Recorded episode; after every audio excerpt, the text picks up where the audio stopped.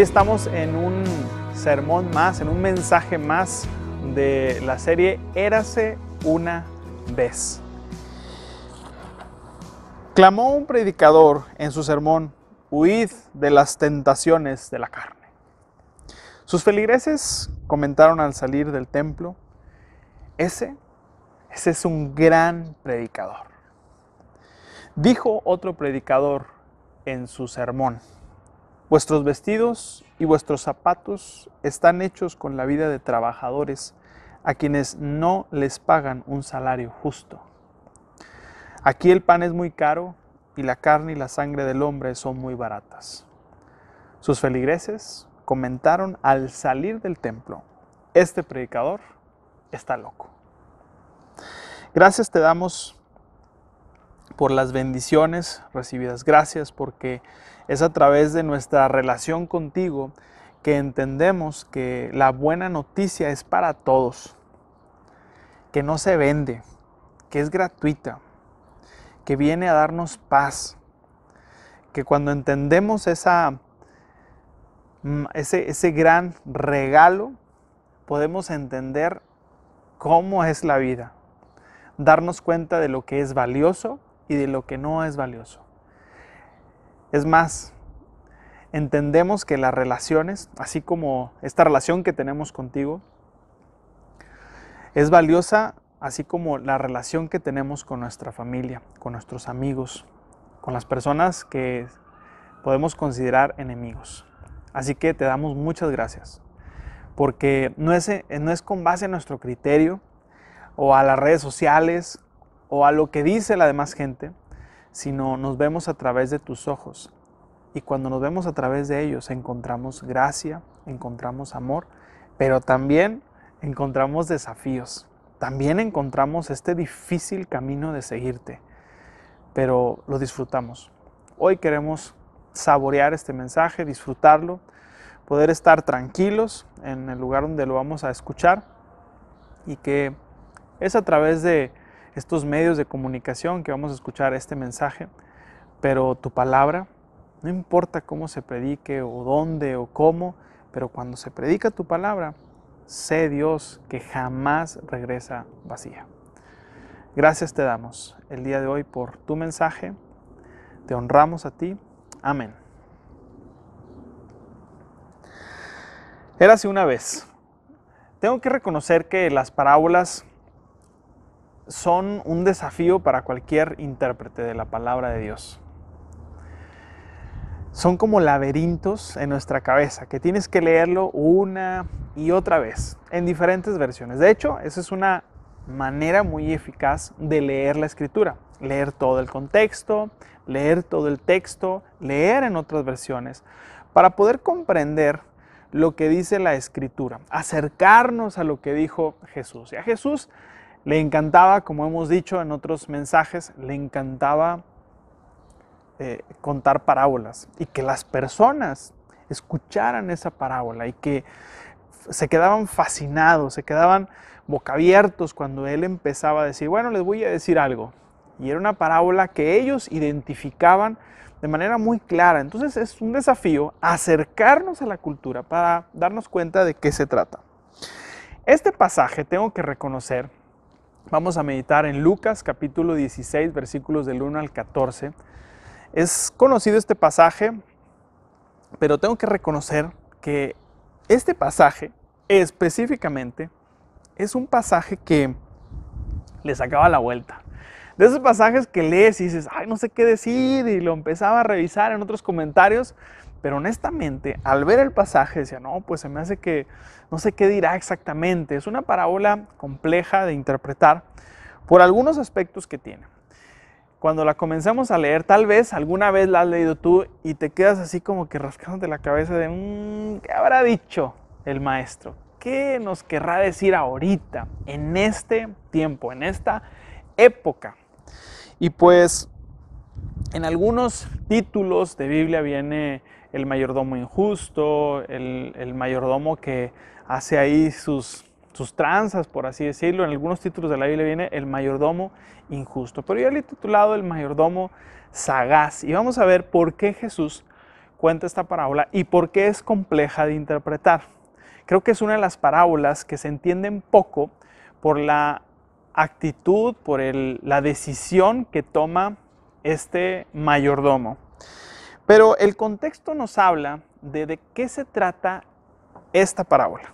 Mira, el contexto está, vamos a decir, los pasajes que están, como imagínate un sándwich, un pan y otro pan, el que está en medio de, de estos pasajes que te voy a decir, es esta parábola del mayordomo.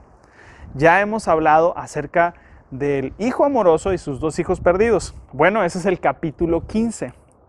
Termina el capítulo 15 con esa parábola y comenzamos con el 16. Acuérdate que en la Biblia no tenía ni capítulos, solamente tenía el nombre del autor, en este caso el Evangelio de Lucas, y solamente eh, venía la, la, carta completa, no venía, venía el Evangelio completa, no venía con capítulos y versículos, eso es para nosotros. Entonces, estos pasajes que vamos a estudiar están en el versículo, en el capítulo 15 nos habla del hijo eh, pródigo, como algunos lo conocen, o el padre amoroso, como lo predicamos, y sus dos hijos perdidos. Y no sé si recuerdas que habla de aquellos fariseos que se quedan viendo la actitud de Jesús, de que está con los cobradores de impuestos y con los pecadores. Entonces los fariseos están así como que, ok, o sea, ¿por qué les está hablando a ellos? ¿Por qué les está enseñando a ellos? ¿Por qué se junta con esa chusma?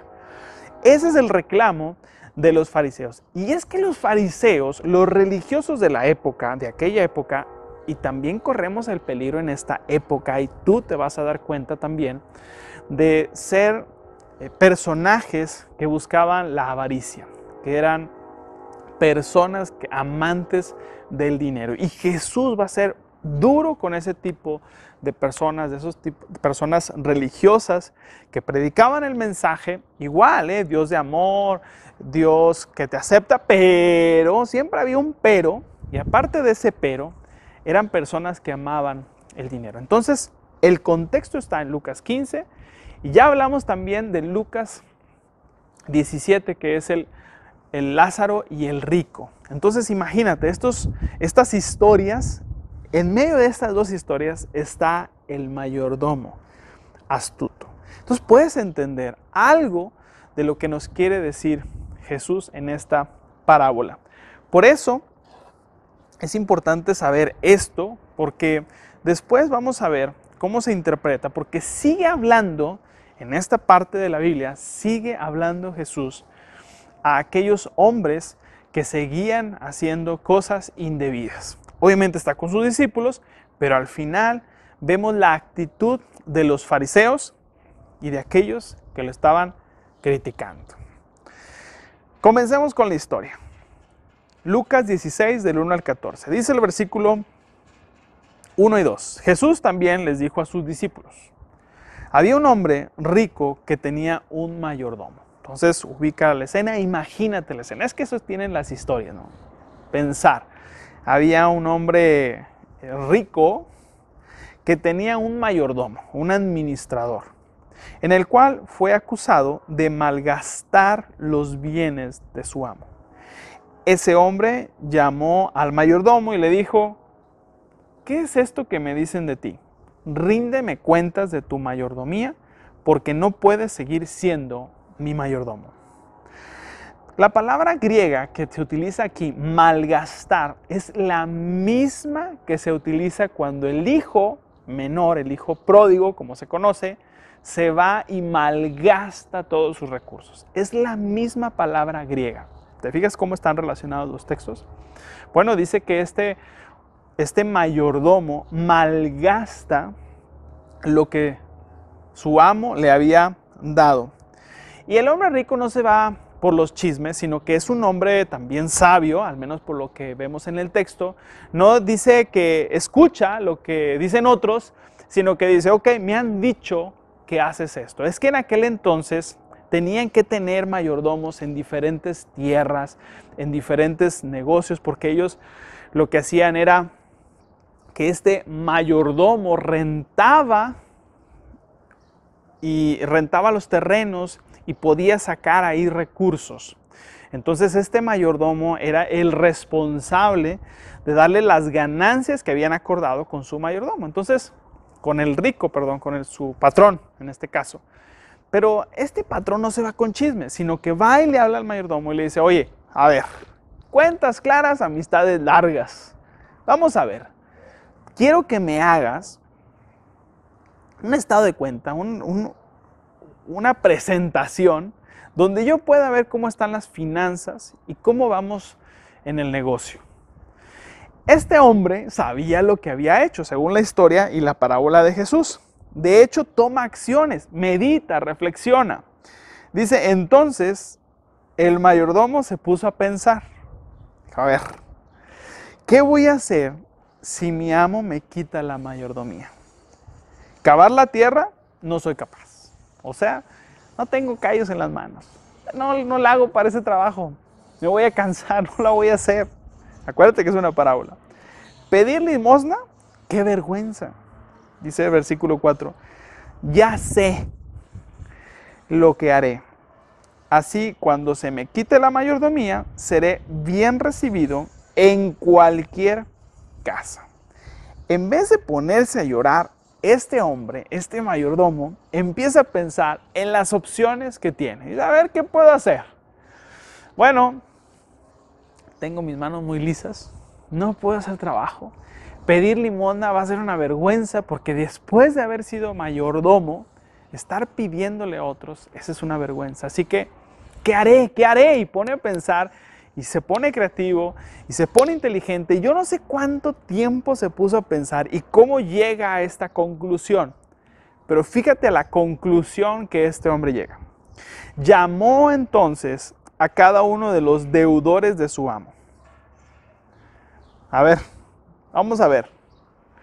Agarra su, su registro de cuentas, está con cada uno de ellos y al primero le dijo, ¿cuánto le debes a mi amo?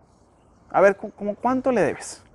Aquel respondió, 100 barriles de aceite. No era una cantidad pequeña. El mayordomo le dijo, toma tu cuenta y enseguida siéntate y anota 50. La mitad. ¿Sabes? Por el COVID al 50% estamos. Entonces, ahí te va, 50%. Y a otro le dijo, ¿y tú cuánto debes? Y aquel respondió, 100 sacos de trigo. El mayordomo le dijo, pues también estamos en descuento para los del trigo. Así que toma tu cuenta y anota 80. Oye, no, espérame, es que, no, no, no, 80. 80 está bien. Y se pone de acuerdo con ellos para no, para reducir la deuda. Aquí es donde se pone, donde muchas veces tenemos la duda de cómo de por qué este hombre hace esto y Jesús está contando la parábola de un mayordomo que aparentemente lo que vemos es un mayordomo, se podría decir, que está haciendo una tranza, que está siendo infiel, que está haciendo malas cosas. Pero en aquella época era común llegar a acuerdos con los arrendatarios, con las personas que tenían deuda. Fíjate, los dueños tenían cinco soluciones legales en el caso de la falta de pago de deuda. Una era expulsar a sus arrendatarios, tomar las propiedades, encarcelamiento, esclavitud o la remisión de deudas, que es lo que este mayordomo, aparentemente injusto, es injusto por lo, el malgasto que hace y los, lo que dice en el versículo 1. No es injusto por lo que hace aquí. Lo que estaba haciendo aquí era algo que se hacía en aquella época. Algo que llamamos ahorita como negociar. De hecho, hay una epístola de la historia de aquellas épocas que en el primer siglo se hacía esto. Hay una referencia a Plinio, el, joven, a, Calvisius Rufus, así se llamaba, quien habla de este tipo de negociaciones, donde llegaban a un acuerdo y decían, a ver, ¿te está yendo mal? ¿Tienes mal negocio? Bueno, pues vamos a ponernos de acuerdo. Si tú me debías tanto, pues te bajo la deuda o dime cómo vas. Sobre todo eran considerados cuando había escasez, cuando había problemas de escasez o falta de lluvia, etc. ¿Te suena en algo? ¿Te suena algo que estamos viviendo en esta época? Donde tenemos que aprender de esto. Porque sé de personas que son tajantes y no, no, no, no, así como va. Hay que aprender. Lo que podemos aprender de, de, aprender de este mayordomo es que fue creativo y fue sagaz. Fue un hombre que hizo las cosas con sabiduría. Y Jesús está hablándole a sus discípulos, está hablándole a los fariseos y está haciendo esta referencia para que nosotros entendamos que tenemos que actuar con sabiduría. Que la Biblia no es una receta, que en la Biblia podemos encontrar consejos, pero es a través del Espíritu Santo que encontramos la respuesta a lo que tanto buscamos. Sigue diciendo el texto. Versículo 8. Y el amo elogió al mal mayordomo por haber actuado con tanta sagacidad. Pues en el trato de sus semejantes, pues en el trato con sus semejantes, los hijos de este mundo son más sagaces que los hijos de la luz, dice el texto. Jesús elogia a este mayordomo por su prudencia, por saber cómo manejó las cosas, cómo hizo que las cuentas, que lo que estaba, que estaba en este caso pasando, él reaccionó rápido y dijo, algo que tengo que hacer, tengo que pensar, cuáles son mis opciones, qué es lo que tengo que hacer. Y es una invitación que Jesús nos hace a nosotros. Por tanto, les digo, dice el versículo 9, háganse de amigos por medio de las riquezas injustas, para que cuando éstas falten sean ustedes recibidos en las mansiones celestiales. Qué difícil texto. Jesús declara que sus seguidores deben aprender de los hijos del presente, porque muchos de ellos son más prudentes que nosotros. Jesús les dice a sus discípulos, tenemos que aprender de lo que hay a nuestro alrededor, tenemos que aprender que hay herramientas. Como lo decía ahorita, la Biblia no es una receta donde tú abres y, ah, si aquí viene, ¿qué dice acerca? No, hay principios. Hay una forma de, de cómo relacionarnos con Dios. Pero en esta palabra de Dios, la palabra de Dios nos ayuda en el alma, nos ayuda en nuestro carácter, nos ayuda en nuestros hábitos. Pero sabemos que hay otras herramientas de las cuales podemos echar mano para poder tener una mejor administración. Tenemos esta forma de poder ayudarnos unos a otros. Y Jesús va a llamar la atención de sus discípulos diciéndoles, abusados, estén, aprendan de todo lo que ven ustedes, de lo que ven en el presente. Hay una forma de poder aprender y de no dejar de ver a Dios, de ver las cosas materiales, pero también de seguir viendo a Dios. El problema es cuando ves las cosas materiales y te olvidas de Dios o se vuelve tu prioridad. Ese es el problema. Ese es el gran problema que tenemos todos. Sigue diciendo el texto. El que es confiable, escucha, en lo poco, también lo es en lo mucho. Y el que no es confiable en lo poco, tampoco lo es en lo mucho. Porque si el manejo de las riquezas, dice el versículo 11, si, porque si el manejo de las riquezas injustas ustedes no son confiables, ¿quién podrá confiarles lo verdadero? Y si con lo ajeno no resultan confiables, ¿quién les dará lo que les pertenece?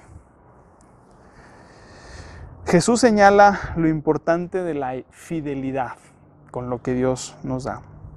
Si en lo poco, si en lo poco eres una persona fiel, en lo mucho te vas a dar cuenta que vas a ser de bendición. Qué importante es poner nuestra confianza en Dios, nuestra alegría y el gozo de creer en el Padre y no ponerlo en las cosas materiales. en lo poco. Si en lo poco eres contento, ahora el que tiene poco tiene mucho por parte de Dios. Si cualquier cosa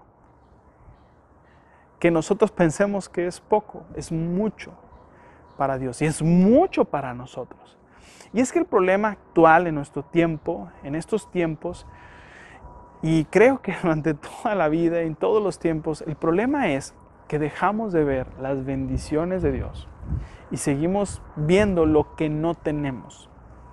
Jesús dice, mira, si eres fiel en lo poco, si eres un buen administrador en lo poco, vas a ser un buen administrador en lo mucho. Se te puede confiar más. Si eres una persona que me amas a mí, vas a encontrar el verdadero significado de la vida. Y sabes que las cuestiones que tienes, todas las cuestiones que tienes, son de Dios. Y si son de Dios, descansas. Sabes que no necesitas acumular. Por eso dice, si en lo poco eres fiel, en lo mucho te voy a poner. Si es confiable en lo poco, también en lo mucho vas a ser fiel. Si estás contento con lo que Dios te ha dado ahorita, estarás contento también con lo que Dios te dé después. Y si es mucho o es poco, en las manos de Dios siempre será mucho. Ningún siervo puede servir a dos señores. Versículo 13. Porque a uno lo odiará y al otro lo amará. O bien, estimará a uno y menospreciará al otro. Así que ustedes no pueden servir a Dios y a las riquezas. Versículo 13 está hablando otra vez de la riqueza. Parece que el texto nos habla como que agarra de del hijo perdido, pero también comienza a decirnos algo que viene preparando para hablar de los ricos de Lázaro. Y algo que nos dice es, no puedes seguir a dos señores. Qué interesante, ¿eh? Hay muchos dioses, muchos dioses que nos formamos. Puedes endiosar cualquier cosa. Puede ser una filosofía, puede ser una idea, puede ser una persona. Mira, todas las personas que dicen, no, yo no creo nada, yo nada de nada, en algo creen, en una filosofía, en algo que escucharon, en su papá. Como he dicho, lo más peligroso es creer en ti mismo y creer que tú eres el Dios y que todo lo puedes porque la verdad es que tarde que temprano terminas topándote con situaciones que no puedes, simplemente se salen de control. Simplemente esta época estamos viviendo algo que no esperabas y sabes perfectamente que los planes se fueron desmoronando. Entonces dice Jesús, hey, hay dos señores y hay dos formas, poner en primer lugar a Dios o poner en primer lugar las riquezas. Y sabes, el Dios de las riquezas es el Dios Maamón. Así se llama. No me digas por qué, pero así se llama en la Biblia. Entonces, este Dios, Maamón, era, un, era el Dios de las riquezas, del dinero. Así que o adoras a Dios y buscas a Dios o adoras a este Dios. Sea lo que sea, agarras la característica y el carácter del Dios que adoras. Te vuelves como parte de ese, de ese Dios al cual estás adorando. Por eso Jesús va a decir, no se puede. O decídete, o a uno o a otro. En este bendición, en este maldición. En este hay riqueza y en este hay pobreza. Pobreza de espíritu. Así que es necesario que entendamos que estamos en un tiempo donde somos pasajeros en este mundo y nos estamos dando cuenta. Cada vez respiramos, escuchamos de noticias de muertes y cada vez se va acercando más al círculo en el que nos rodean las personas y cada vez se vuelve más cercano. Y ya nadie se quiere acercar a los hospitales porque sabemos que el contagio está todo lo que da. Nos damos cuenta que somos pasajeros. Jesús quiere llamar nuestra atención y decir, hey, este es el reino. En este momento tú puedes ser parte del reino.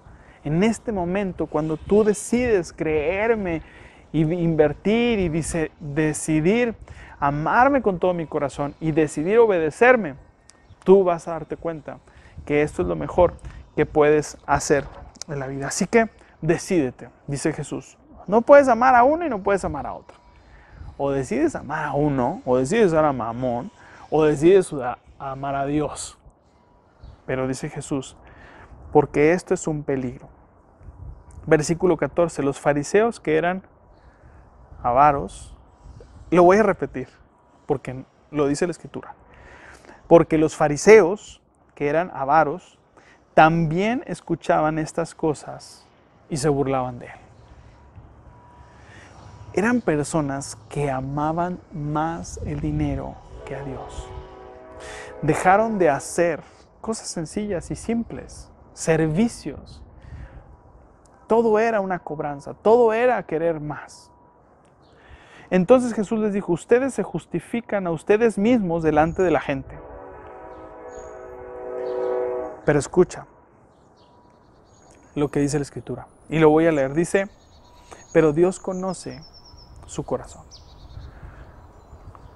Pues lo que la gente considera sublime ante Dios resulta repugnante. No sé qué piensas, pero mira, una persona que ama al dinero muchas veces no se ve. Podemos ver algunas cosas, algunas características, algunas actitudes, pero en realidad no se ve. Pero lo que sí estamos conscientes y lo que sí debes estar seguro es que Dios sí conoce nuestro corazón. Y es ahí donde tenemos que reconsiderar cómo vemos las finanzas, cómo estamos administrando el dinero. Estamos acumulando como este rico que quería más o somos personas que estamos dispuestas a bendecir, a ayudar a otros, a ser como este mayordomo que sabía perfectamente lo que era importante. Fíjate, en aquella época, en, aquella época había un decreto, Deuteronomio 15.1 dice, cada siete años condonarás las deudas. Y este era un mandato de parte de Dios. Deuteronomio 15.1 dice esto, cada siete años condonarás las deudas. ¿Y por qué lo saco esto?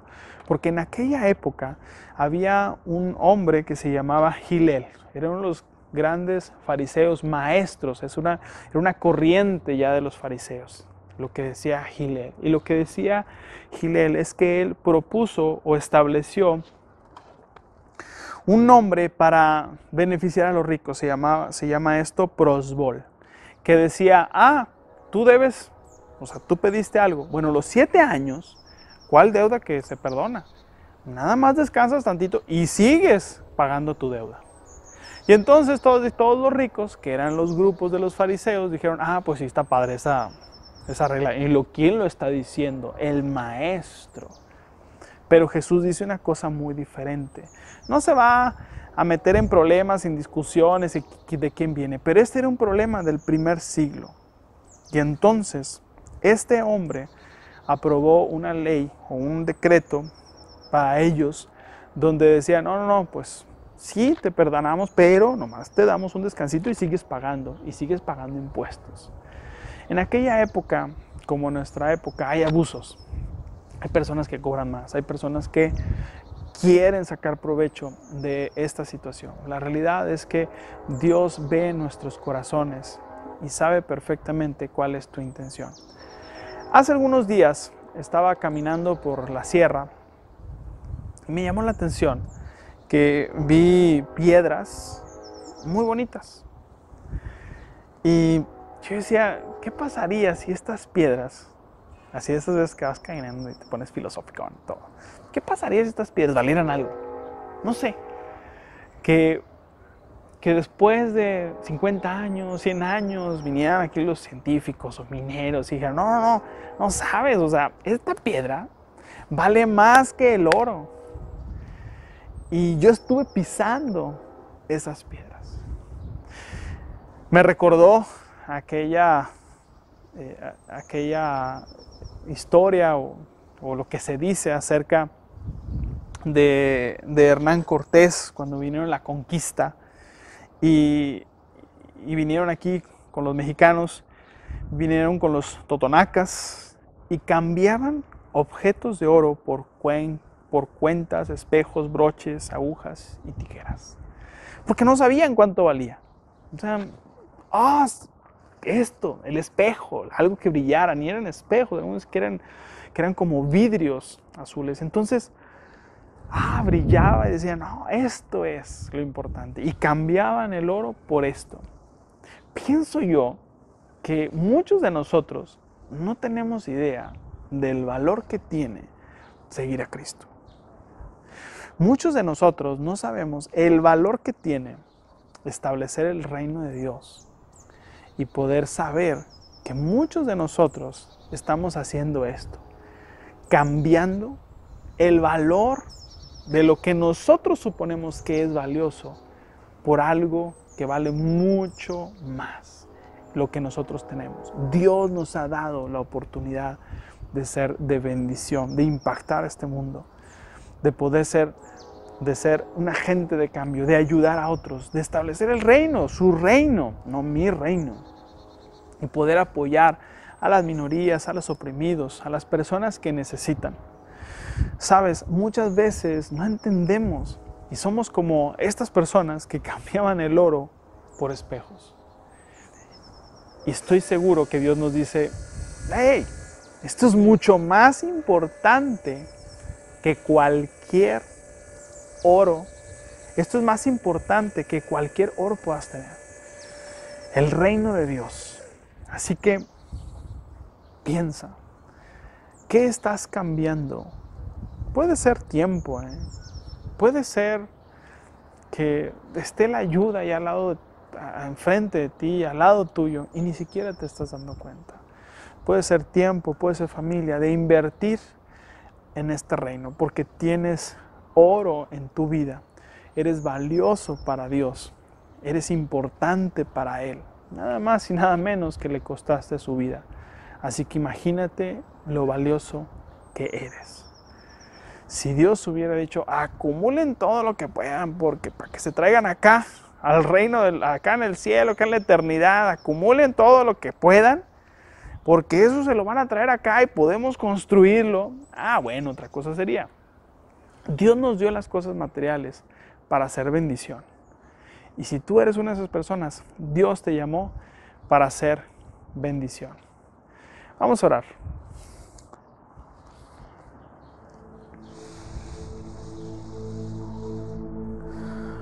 Querido Padre, que tu palabra no regrese vacía, que, que tú Dios seas quien trabaje con nuestros corazones, con nuestra mente, que podamos saber el valor la importancia que tiene eh, lo que nos has dado.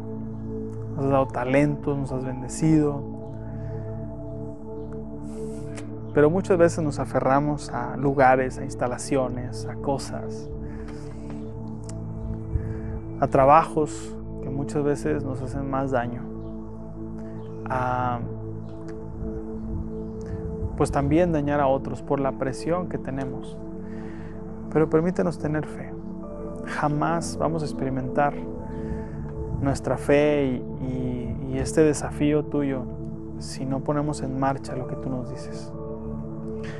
Sé, Padre, que tú eres bueno, que tú nos bendices, que tú nos das mucho más de lo que nosotros pensamos.